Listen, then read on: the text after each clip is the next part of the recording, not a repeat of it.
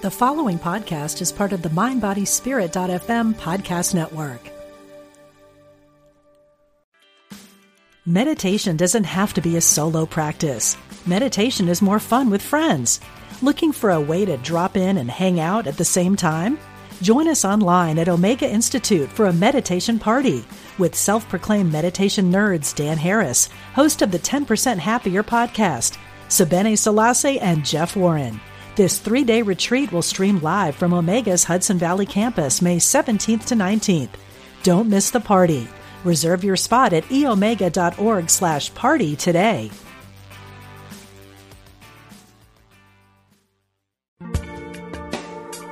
Thanks for joining us. This is Unity Online Radio, the voice of an awakening world.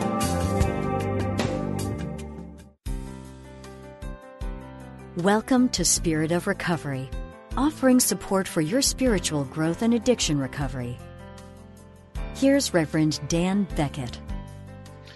Welcome to the Spirit of Recovery on Unity Online Radio. We're glad you're with us today. I'm Reverend Dan Beckett here with our co host, Reverend Michelle Jellich. Today, we share ways that spirituality and recovery intertwine and work together to support your spiritual growth in your addiction recovery journey. Facebook users, you can send us your questions and comments anytime during the week from our Facebook page, Spirit of Recovery. Just click the send message button right below the banner. Be assured that your anonymity will always be respected, so please let us know what's on your mind. We would love to hear from you. Today's show is titled Taking Action. If you want what we have, you have to do what we did. 12 Step Addiction Recovery is a program of action based on spiritual principles. The ideas are nice, and anyone can read the steps and see that perhaps they, quote, make sense, but nothing happens if we don't take action. Today, we want to share our experience, strength, and hope on putting spiritual principles to work through a program of action, moving out of inertia and into the amazing changes and amazing life that happens when we do so.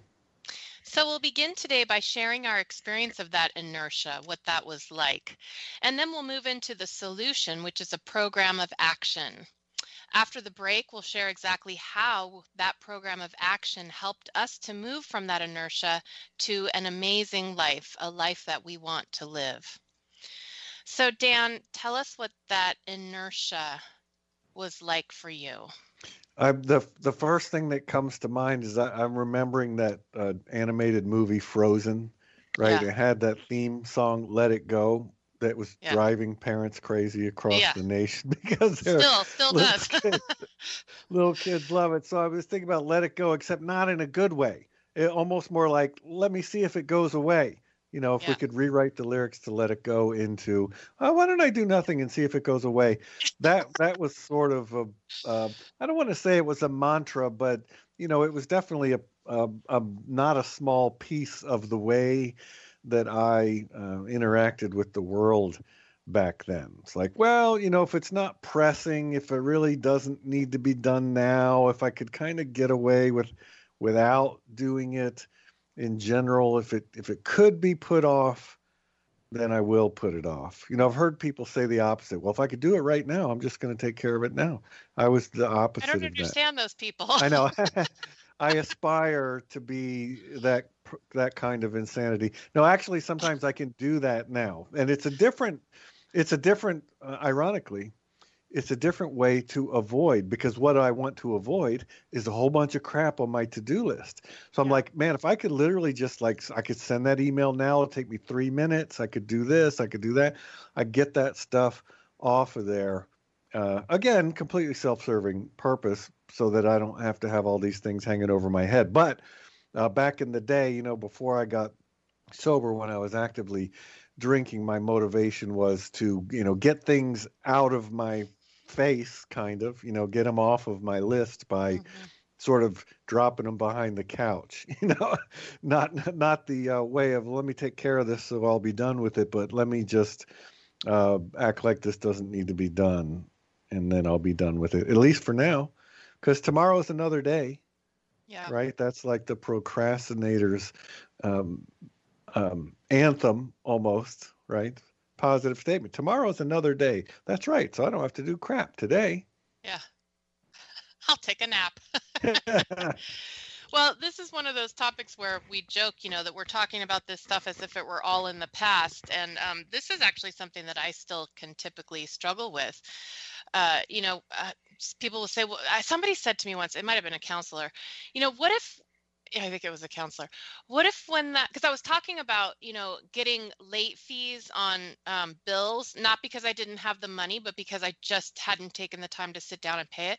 And I think he said to me, "What if you when that bill came in the mail, you just paid it right away. And I was like, what kind of strange thing are you talking about? You were speaking English up till just now, and I have no idea what you're saying. It's like, what? It makes no sense.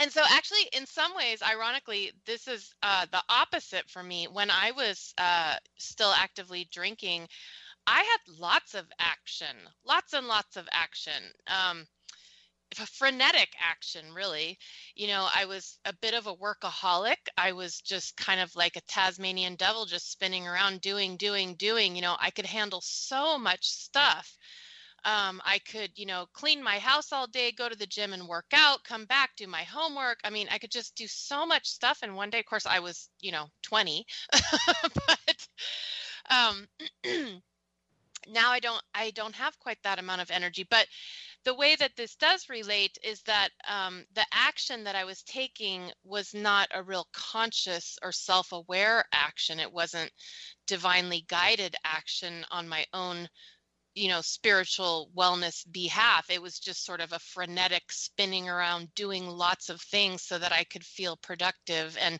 frankly so that i didn't have to sit still and be in my own skin as we like to describe it in 12 step.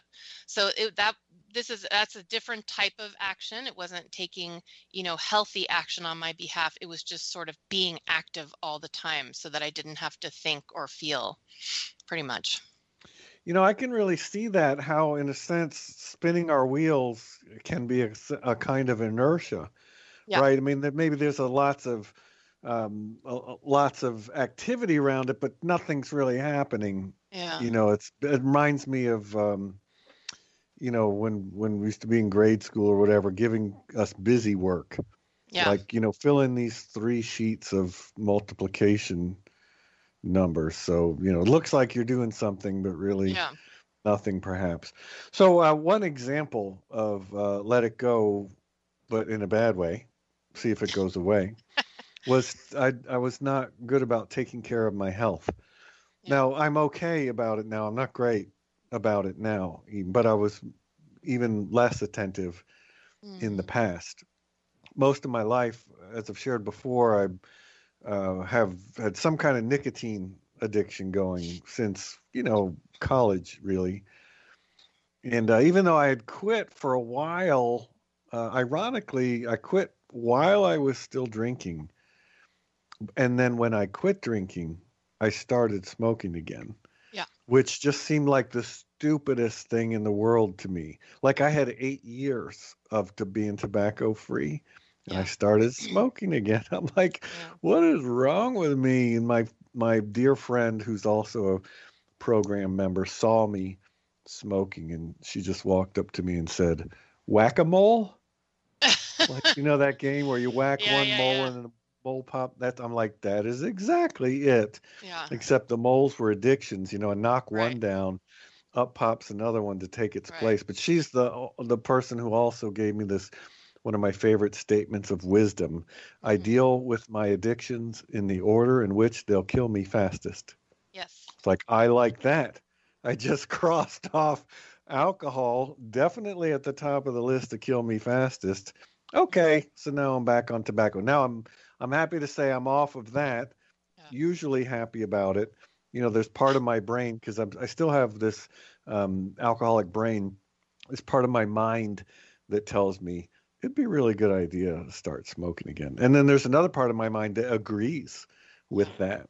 But fortunately, I'm far enough down this road, I just can smile at that and say, yeah, this is a stressful situation. Or, yeah, I'm not sure what to do and I'm feel uncomfortable. And in the past, smoking a cigarette would definitely be uh, a solution forward. But anyway, where I'm going with all this is not taking care of my health was one of the things that was one of the cans that I was happy to kick down the road mm-hmm. uh, when I was not taking action, when I was kind of living in a sense of inertia.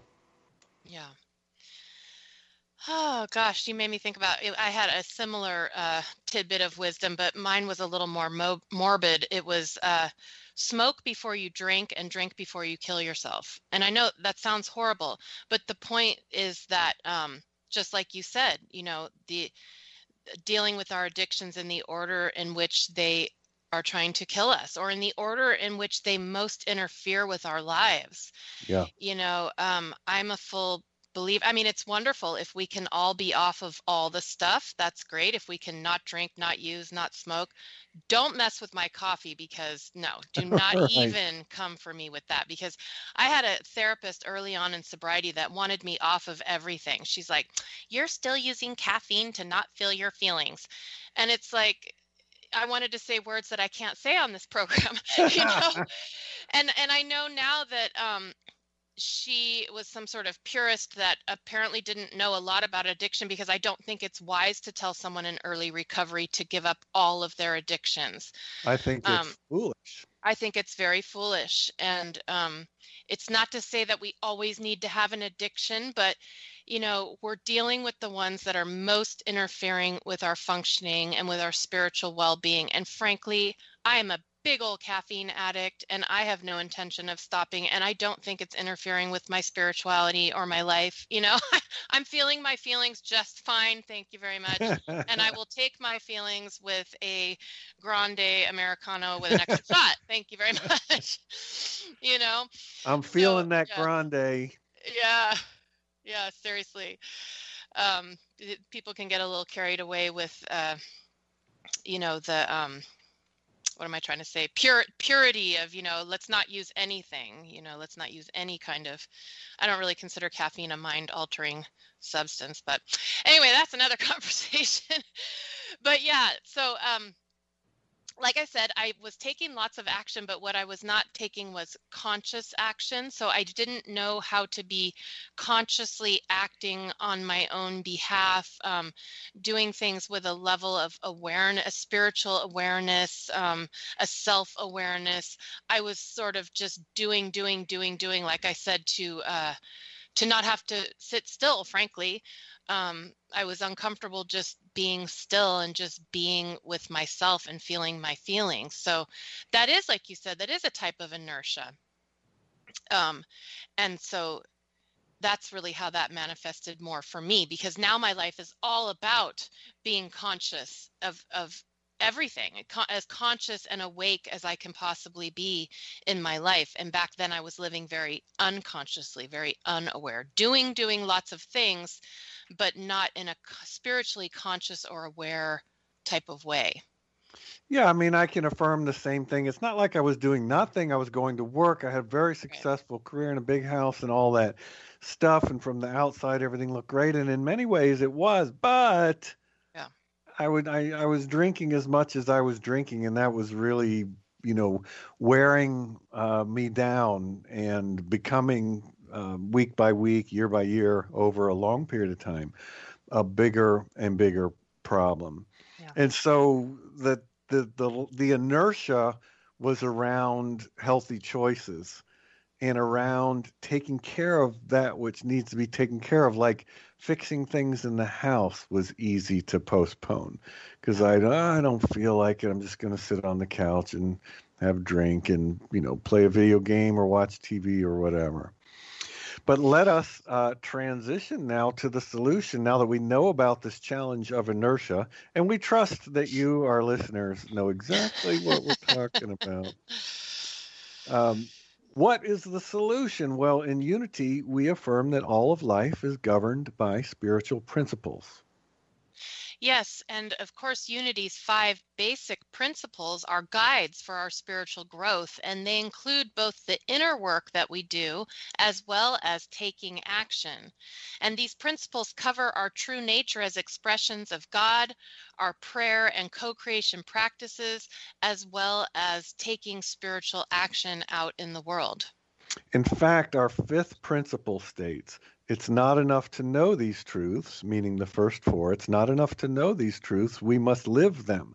And that means taking action in service to the world. And that's what we want to focus on today. But how do I know when to take action or what action to take? Or, you know, I have a friend that um, got in trouble in a sense by taking too much action because it was all faced outward and none of it was facing Oh, inward, yes. like doing Yeah. the inner work you know we can do for others until uh, we've run ourselves ragged and still be no more sober than we were before. And so how do we know uh, what to do? When when is it inner? When is it outward? Uh, Yeah. and what does that mean? So michelle when you think about um, taking action uh, what is what does a program of action mean for you? What Yeah, action? so we're going to be talking during the rest of this program about how we discern what actions to take and and um, how we how we go about that. But let's look first at what some of the actions are that we're talking about. You know, what are we talking about when we say that it's a program of action? Um, so you know, when you come into the program, you hear the basic the litany of what you are to do, which is you know get a sponsor, go to meetings, call someone don't drink between meetings. You know, we all hear those things. And at the beginning, that's enough for us to just do those things. you know, that's that's a lot. Um, and so, you know, you hear the uh, recommendations about doing 90 meetings in 90 days and um, that type of thing. But basically, it's uh, it's going to be a whole life change that's going to occur, you know, and so there's a lot to be done. there's a lot to be done. And unless, you know, you already had some grounding in the 12 step program, a lot of it is going to be new. There's so much learning to do. I mean, I don't know about you, but I think most people have that experience of early recovery sort of feels like a whirlwind of like learning a whole new language and a whole new way of being. It's a good thing we don't know what we're getting into when we first come in because all we wanted to do when we came in the doors, right, was cure this, you know, deal with this addiction problem that we had. And we ended up finding out that there was so much more that needed to happen that we really had to overhaul our whole lives and way of being. And so, um, the actions are actions that you know we take on our own behalf to better ourselves. So that could look different for everyone but the basics are you know getting ourselves to meetings as much as possible. We have to learn this new language and this new way of being in the world and we need to surround ourselves with um, folks that are also doing that which is the benefit of the group process you know being around others that are trying to live a similar life um, finding a mentor, a sponsor, you know, friends, people that have some sobriety that can give us some guidance and some wisdom uh, because everything is new, you know. I mean, I remember just feeling like, wow, you know, my life just kind of got completely turned upside down and there's so much for me to learn and do um, but it's basically taking action on our own behalf you know whatever it needs to be done to uh, get on and stay on a spiritual path, basically. Yeah, when I think about um, program of action and, and and what it meant to me first was just showing up, Yes. you know, and and doing my best to follow the advice that uh, it, it seemed like good advice at the time, and this much later, I can state with great assurance it absolutely was good advice. Things like um, suit up and show up, like you mentioned, Mhm. go to 90 meetings in 90 days, which I did, which Yeah. was kind of fun to sort of have a goal like you know i could sort of have a checklist and it's like oh i'm i'm gonna i'm gonna get this done i'm gonna do this right i'm gonna go to 90 meetings in 90 days because someone who seemed like they know what they're talking about said that and i'm just gonna trust that that is a good thing to do. So taking action can was for me in the beginning as simple as the literally the like the one foot in front of the other kinds of um, sobriety. Get a home group, you yeah. know, volunteer to oh, do yeah. something in the group, yes. whether it's just stick around to sweep the chair, sweep the floor, or put the chairs back afterward, or you know anything that seems like it needs doing. It, it didn't even have to make a commitment. You know, I didn't even have to sign up for anything. Right. I could still do something um, to be helpful for the group. Uh, get a sponsor, do the step work with that sponsor in the way that that sponsor recommended that it be done. Not you know, I didn't not my own way. We all have our own ideas about how things should be.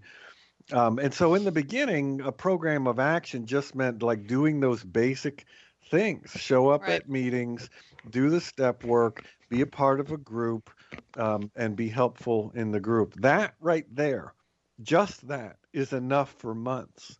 Oh, for me in the Absolutely. beginning of sobriety, I, I spent months doing only that, and that was perfectly fine. Yeah. I remember a guy in my first home group, Don F um, who had what to me then and still really seemed like a ridiculous number of years, over 40 years. And as a newly sober person, that was astonishing to me. right. Don shared what his first sponsor had shared with him, which is he said, Look, for the first, then he had put it at two years. For the first two years, all you got to do is if you, if when you go to bed, you had not taken a drink that day, you win. That's Period. The end. A plus. Yeah. And nothing else matters. Yeah. And the the deep wisdom in that, because you will not be alive to mm-hmm. do better later if you can't get this right. So just getting that right. That's all that if that's the only action or lack of action, then man, you're good. Of course, after two years, like, all right, now it's time for you to start stepping yeah. up your responsibilities right. to your family, yourself, and society. Yeah. But come on, man, we we gotta. Um, you know, get that, put that dragon, get that dragon asleep. That's how I think of it. There's a dragon down in the basement. I'm not doing anything to wake wake that thing up. Yeah, yeah. Know? Yeah, um, I agree with that. I think that there really is some deep wisdom in that. Okay, this is just straight up Michelle's opinion, okay? For me, I really feel like it's important to not rush through the steps. Um, I hear people that have got like six weeks sober and they've already done all the steps. Um, for me, that is not the way it worked, and that's not the way it needed to work. I cannot imagine that eh, that kind of step work could be complete or thorough when you've only got a few weeks of sobriety. Um, I don't think I really took my fourth step until maybe my third year. And that's not because I wasn't taking action, it's just because I was moving with my sponsor very slowly and thoroughly through the steps. I mean, it took me a couple of years before I even had the level of self awareness to know what to put on my fourth step. If I'd done a fourth step my first month or six months of sobriety, it would have been extremely incomplete and lacking because it took me time, you know, to get sober, to you know, get my head together to get into my own skin. I needed to seek outside help. I needed to do counseling and start to really delve into what was going on with me before I would even have any idea what to put down. Um, so that's just my opinion is, you know, as long as you are working a program, I don't think there's any rush to get through the steps. Now, of course, people may have, you know, immediate amends, financial amends, or they may have legal things that really need to be dealt with right away. That's different. Um, but I also, I especially think that the eighth and ninth steps are things that need not be rushed. I don't think we have the spiritual maturity in our first year of sobriety to be taking the eighth and ninth steps um, I think that it can be really done carelessly and end up causing more problems. You know, when just to give an example, in early sobriety, it can seem like, oh, I need to contact all these people. You know, that guy I cheated on back in high school, I need to tell him I'm sorry. And, you know, that kind of thing. Well, with years of, you know, sobriety, the wisdom has come to me that that is not the best plan of action. That person doesn't need to hear from me. I can make, um, I can write a, a letter that I don't ever send. I can make a living amends, meaning I don't continue to do that to other people. But going and looking that person up and contacting them and telling them what I did to them that maybe they don't know about, that's only going to harm them more. And so that's the kind of like if I rush into those actions, I may not be doing them in the best way. And so I just feel like as long as there is forward momentum, there's no rush. It's not a race to get through the steps. Right. You know? Yeah, I, I agree. And I have, you know, on my little list of notes about what does a program of action mean to me. Certainly, it includes the step work, uh, absolutely. But I agree, I agree with you entirely. And that, uh, you know, as you shared that, I'm remembering the the importance and the power of having a good sponsor because my Yeah. sponsor was the one that could help discern when a step might be done, when it Mhm. was okay not to be worrying about a step at this moment in time. You Yeah. know, my sponsor uh, brought a level of wisdom and Yeah. experience in just straight up being sober um, and in step work and really everything about a sober life to help to help um, guide me along the way because like as you pointed out it can be different for different of us you know i i didn't have for example any like pending legal stuff that had to be dealt with right away Right. but i know people who did Yeah. and so you know they they needed a sponsor maybe who had been down that road Yeah. um, and could help them.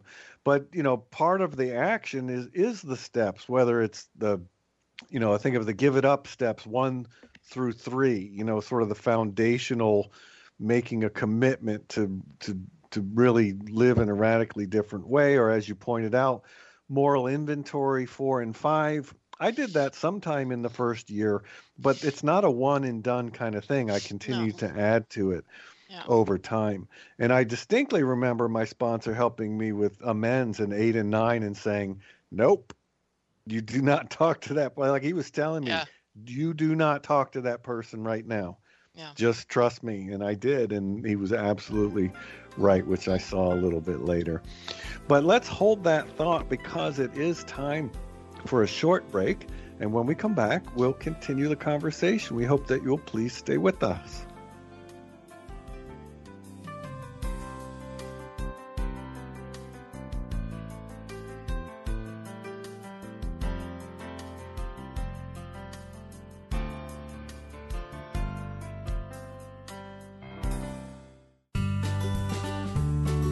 You're listening to Unity Online Radio,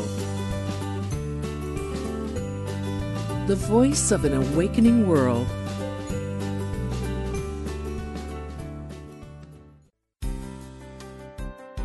Welcome back to Spirit of Recovery. Welcome back. We're glad you're with us today. If you're just joining us, my name is Reverend Dan Beckett, here with co host Reverend Michelle Jellich. We will resume our discussion in a moment, but first we want to remind you that you can send us your questions and feedback anytime during the week from our Facebook page, Spirit of Recovery. Message us from there and let us know what's on your mind. So prior to the break, we were discussing in the first part um, inertia, that sort of inability to take action on our own behalf that we experienced when we were actively using. Then we moved into talking about the idea that this is a program of action and what types of what what that means, what kinds of things are actions that we take um, in recovery. So now that we've discussed inertia and we know that the solution to that is that we get into this program of action, how exactly has a program of action led you, Dan, to an amazing life, a life that you want to live? Um, you know, I, as I consider this, two major things come to mind. One of them, and I'll talk about this in detail, has been all all around what I call recovered energy. energy that used to go into drinking, planning drinking, recovering from drinking, everything related to drinking, you know, avoiding things that I was avoiding because I was drinking, et cetera, et cetera. A, a tremendous amount of energy was recovered that no longer went to all that stuff. And so a, a lot of when I think about program of action and, and, creating a life I love to live, an amazing life, which I do uh, very much consider my life to be today, um, releasing energy that used to go into other things is part of it. And the other big piece of it is just, I would just kind of file it under the heading spiritual principles. You know, having that as a guide. But so let me share at first energy recovered to take care of business right? So in the beginning, I shared that a lot of my inertia was around not, basically, not taking care of business, not doing things that a responsible person does to make sure that you know things don't deteriorate. It could be anything from uh, making sure my car license plates are up to date and they have the right year on them. Um, you know, repairing things around the house that need repairing instead of just putting them off. You know, could make a whole any anybody with uh, addiction recovery experience. I'm sure we could each make our own list, and I bet it, the list would be quite similar. Um, but recovered energy so that I so that I did have the energy to take care of business. I wasn't trying to put things off because I knew I'd rather be drinking anyway and you know it's 5:30 mm-hmm. and I'm home from work and I don't want to deal with the sink or the garden or the railing or whatever the heck it was. I really don't. What I want to do is just sort of sit down and, um, you know, get get uh, what what I might have thought of of just get in my comfortable cave, you know. And part of that, of course, is drinking. Now, it's not to imply that that's literally all I did. It's not. And again, from the outside, it may not have looked like there was, was an issue so much until the end, where it was plain to anybody that there was. But um, instead of that being my main motivation, um, the program of action uh, helped me know sort of where to focus this released energy. And a part of it went into um, just taking care of that which needs taken care of around the house with the family, you know, et cetera. Mm-hmm. Yeah, well, I was thinking in in early recovery, a lot of the actions that I took on my own behalf were um, lifestyle changes. You know, there were a lot of things that I needed to do to change the type of life that I was living. That largely revolved around, um, well, in my case, it was getting everything done so that I could drink. That was my that was my um, pattern of life. Work my booty off all day long getting everything done and then sit down and drink. Um, and so you know i had to begin to change you know what my life looked like what you know i had a i had a i was in graduate school at the end of my drinking and um, you know we had these like happy hours with all the graduate students. Our professors would come and everything and um, especially on Friday, Friday afternoons, four o'clock was um, happy hour. They, I went to a private graduate school. They actually provided us with kegs of Sam Adams, if you can imagine. That. It's a dream come true. it really was, you know. And so Friday afternoons, we're standing around the quad with our students and professors and drinking these uh, kegs of Sam Adams. Um, so I showed up to the first one with my sobriety in tow and my little six pack of O'Doul's because I was just going to keep doing everything I did before. I was just going to drink non alcoholic beer. And um, so that didn't work for me. and I got busted by my sponsor and folks in the program that let me know that drinking O'Doul's was probably not a good plan. Um, but I had what this I heard, idea. That, I have to jump in. What I heard yeah. is non-alcoholic beer is for non-alcoholics. Yes, and I also heard that that's like going to a horror house to listen to the piano player. So I like that even better. I'm not going to say that in church. Well, maybe yeah. I will yeah, you know, depends. Know your audience. uh, but you know that. But my point is that I thought that um, you know I could keep doing things. I could keep going to happy hour and standing around and drinking beer after beer as long as they were non-alcoholic beers. And that didn't last for very long because it really wasn't going to work. So I needed to not be going to happy hour. And you know, some of those changes were hard to make. I was, you know, 24 years old. I wanted to be at happy hour with my buddies, you know, but I had to start to make changes. So one of them was not, you know, not going there with my little six pack of O'Doul's. Why would anyone drink six O'Doul's anyway? You know, I mean, it makes I wouldn't no drink sense. one. I know. Well, I was determined. I know people but- that like it, but not me. so I had to change my lifestyle. I had to change the people I hung out with. I had to change my patterns. You know, I needed to not go down to our hangout was called the Mucky Duck. That's, you know, uh, it was an institution here in Monterey, but I, I needed to not go to the Mucky Duck at four o'clock on Friday afternoons, you know, and um, I so my life just really changed, and um, I needed to start hanging out with recovery friends and doing things with recovery people and going to, you know, going to um, speaker meetings, and you know, we had conferences and all that kind of thing. I just my life i don't want to say that it totally revolved around recovery because it's not necessary to give up our former lives but there were changes that needed to be made you know and so those were some of the actions that i took in early recovery I've heard that described as changing people, places, and things. Mhm. Some of those changes um, can be necessarily, and, and and certainly, I had to change some people, places, and things. You know, the uh, the liquor store I used to stop at fairly often um, was literally right on my way home. From, I mean, it was like right there. I didn't even have to go down a block. It was on the corner. Uh, and so driving past that instead of stopping in there, yeah you know, why that was something that stood out to me that Mhm. it was weird. It felt weird yeah at, at first. So yeah, yeah, changing people, places, and things. That that's kind of action. You know, sometimes the action that I had to take was stopping certain actions yes is is an action un, unto itself. Um, another place that I noticed that the recovered energy could go, I talked about, you know, taking care of business, thinking mostly about like, I don't know, um, clerical things, like paying bills and Mhm. and um, filing forms or whatever needed to happen with the government or this or that, you know, all that kind of clerical stuff, but also for other people in my life. I'm talking about like family and friends. Mhm. Uh, so you know, being more available, showing up more, showing up better um, for other people who were part of my um, inner circle of family and friends is something that I all of a sudden had energy to do instead of, you know, it, it could at times feel like, uh, you know, I, I have to deal with this so that I can be done with it so that I can drink. And when the this is, you know, related to being with a family member, that is not good.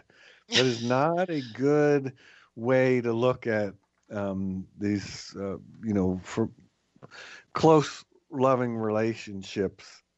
Not not a good thing. I mean that that's one of the terrible things about um, alcoholism for me, or addiction even, is that it took a lot of my attention away from, you know, being a more present family member.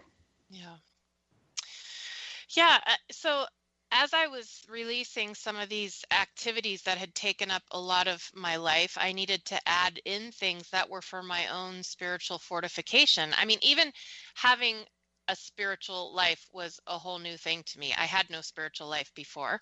So, um, adding things into my life, like, you know, for example, uh, we we talk a lot on this program about getting to know a higher power and our second step of coming to believe in a power greater than ourselves. Well, that required action on my part. I didn't know God. I didn't know what or who God was. I had no relationship with God. So I had to take a lot of actions around developing my spiritual life. Um, I had to add in daily time of prayer. Uh, a little bit of meditation, but um, definitely more meditation now than I did in early sobriety. But um, I had to spend time, you know, reading about spiritual things, reading about God. Um, I started attending church because I wanted to learn more and more. I wanted to learn about God and uh, develop that relationship with God, and that requires time, like any relationship. So, um, taking those actions to get involved in a church, to spend daily time reading spiritual material, spending time in prayer, um, all of those things were part of uh, developing a spirituality in my life that I really didn't have at all previously. When I think about, and I'm still kind of thinking about spiritual principles, just just in general, um, the action that I would categorize as that, and a big part of it for me was that spiritual, just the concept of, or you know, living by spiritual principles, as we might say, um, gave me some sense of a path forward, like knowing what to do. Right. So we're talking about taking action, but we're yes. also saying not just uh, taking action willy nilly, like not just spinning our wheels, not, you know, like running around trying to do everything for everybody, which can be right. just another way of avoiding, yes. um, you know, painful inner inner work. But spiritual principles as a as a framework for life, a design for living, and for helping me understand what to do and why. You know what what to do and why. So whether it's you know showing up as um, step work, it's not. I don't. I'm not doing step work just because my sponsor told me.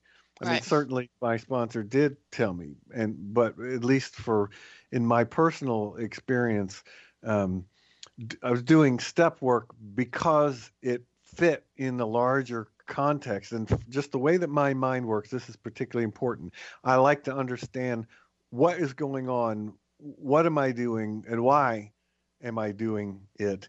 Helps me a whole lot to be comfortable with whatever I'm doing. Yeah. So living living by spiritual principles was super helpful to me because, um, like I said, it helped me know what to do and why to do it, and that gave me a, a great deal of confidence i think is probably the best word confidence like yes this is the right thing to do this is helpful this is going somewhere there's a point and a purpose to this even if i can't see the whole thing i don't need to but i know that there is and so that that's a way that uh, you know a program of of action within the context of spiritual principles really helped me a lot so i could feel like you know there's a reason that matters yeah. for yeah. the actions I'm taking. Yeah, so there's a lot of spiritual discernment that needs to take place when we're talking about this taking action, right? Because we have we have this uh, concept in the 12-step program of turning over our will and our lives to our higher power um, letting go and letting God, releasing some of that grip on our lives of wanting to control and making things happen. And yet at the same time, we're talking about the fact that we need to take action, that it's a program of action. We need to do things on our own behalf to make things better. So, how do we know when to turn it over and when to do something? Right? That is the question. that is the million dollar question and so it's a nuanced uh, type of thing that you know we we each have to go through our own um, process of how we learn to discern when it's time to do something and when it's time to turn it over and and so usually the way it works for me is if there's something going on um, you know a conundrum or some you know crisis in my life then when I'm at my best, my first step is is the turning it over step. So that would be my first step would be I don't know what to do. I know that the divine mind that God knows better than I do. I'm going to turn my will in my life, turn this particular thing, whatever it is, over to the higher power. And I'm going to ask for guidance as to what is mine to do. And then um, sometimes I get a clear sense of what I need to do. Sometimes I don't, and I have to just start trying things that seem like the right thing to do. You know, we have a wonderful saying in this program do the next right thing, mm. which sometimes means do the next indicated thing. You know, what seems to be being indicated as what is mine to do next? Because it's not like it's some kind of a trick where we've got to figure out, you know, the right thing that we're supposed to do. It's not it's not like there's a one right thing, you know. I just do my best to discern what I feel I'm being called to do, what I feel is mine to do, and then I keep checking back. Okay, I took this action. Maybe I applied for a job or I, you know, uh, sought out some opportunity. So then I check back in again, you know, in with God, with myself, with, you know, in times of prayer and of meditation and quiet contemplation, you know this is the action that I've taken. Let's see what happens. And and it's just that constant turning it over, taking an action, checking back in, seeking guidance, taking another action, checking back in, and just kind of seeing what unfolds. Now, if you're the kind of person that gets, you know, a voice of God telling you exactly what to do, that's fantastic. It doesn't typically work for me that way, but I do get knowings or nudgings or uh, serendipitous things, you know, things that present themselves to me. And it's kind of like, okay, well, this seems to be the next thing that the universe is guiding me to do. So let me do it and see what happens. And so it's just kind of that process. So so it's a like we like to say a lot in my church, it's a both and. It is a both a turning over and letting it go to God and then seeking divine guidance as to what is mine to do and taking action.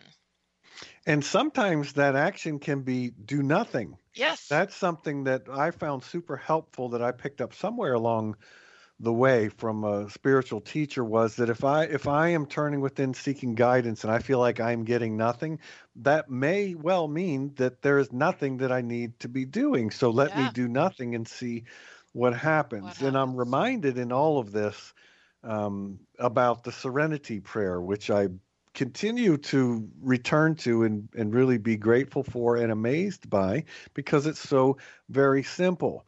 You know, um, I will recite it. God grant me the serenity to accept, number one, accept the things I cannot change, courage to change the things I can, and then the wisdom to know the difference. When do I take action and when do I not?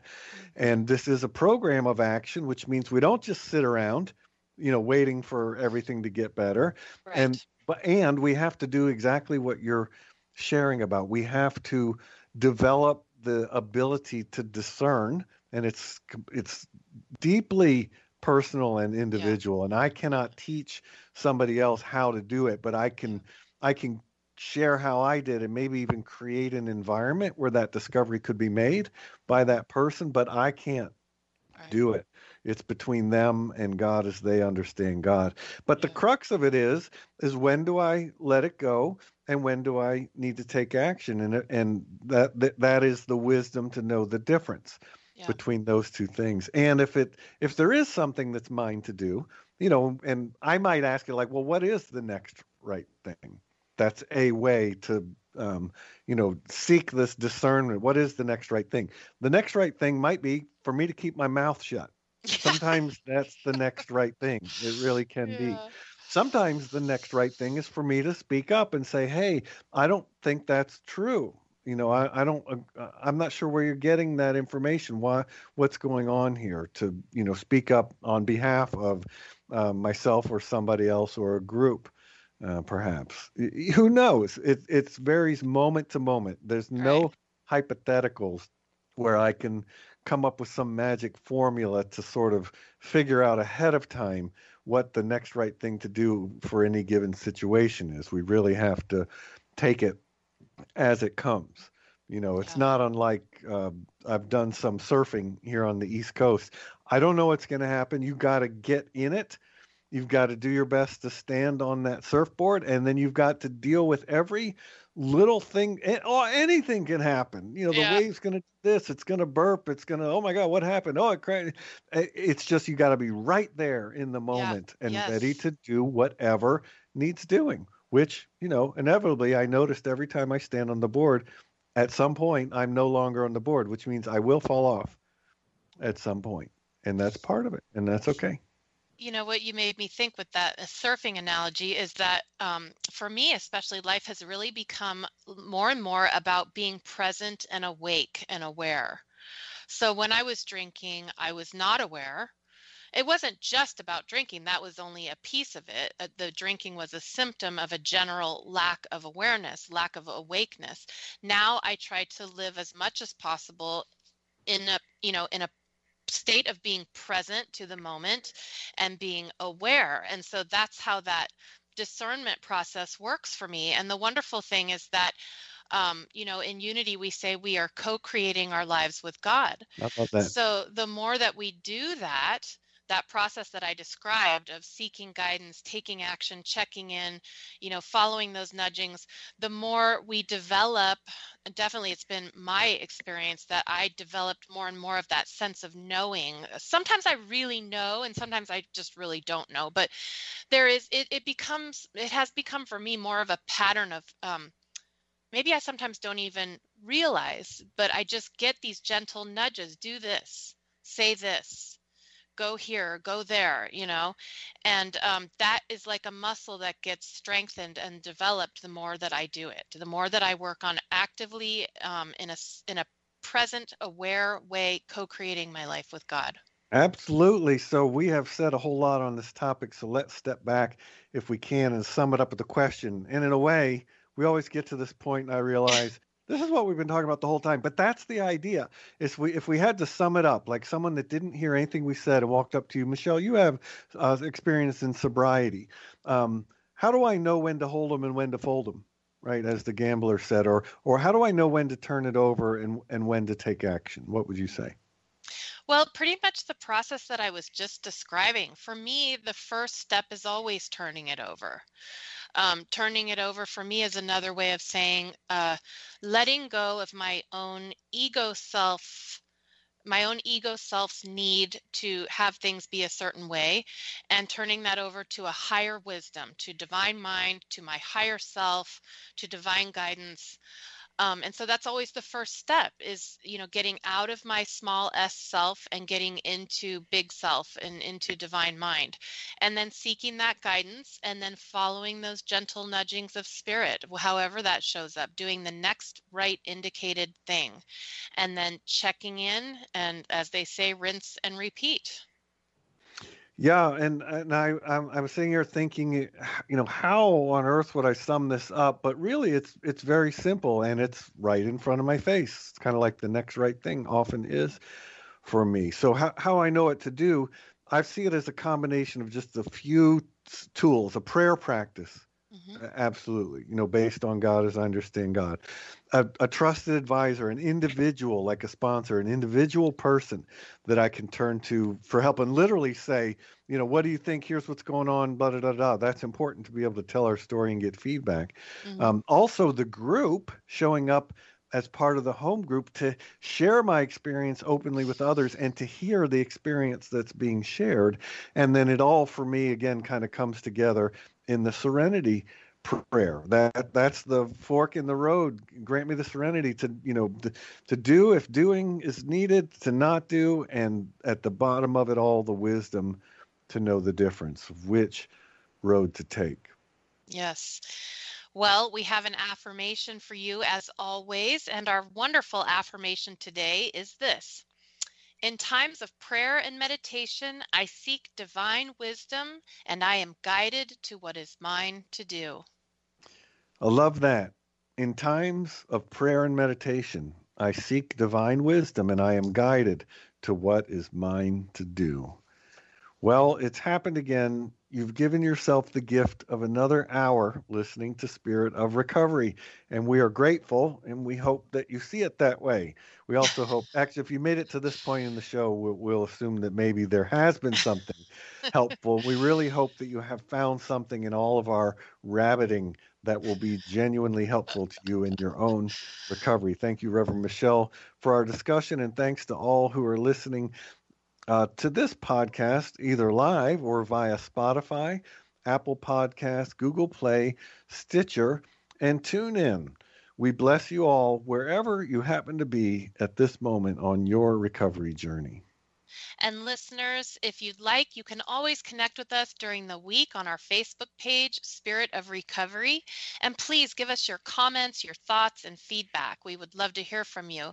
And as always, we invite you to join us again next Tuesday at 4 p.m. Central. And until then, don't drink like my co host. And please don't drink like my co host. Instead, have yourself a wonder filled week.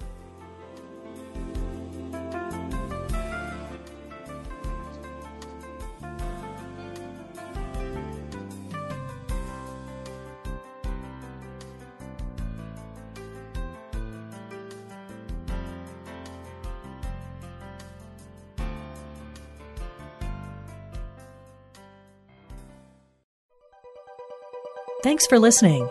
This is Unity Online Radio, the voice of an awakening world.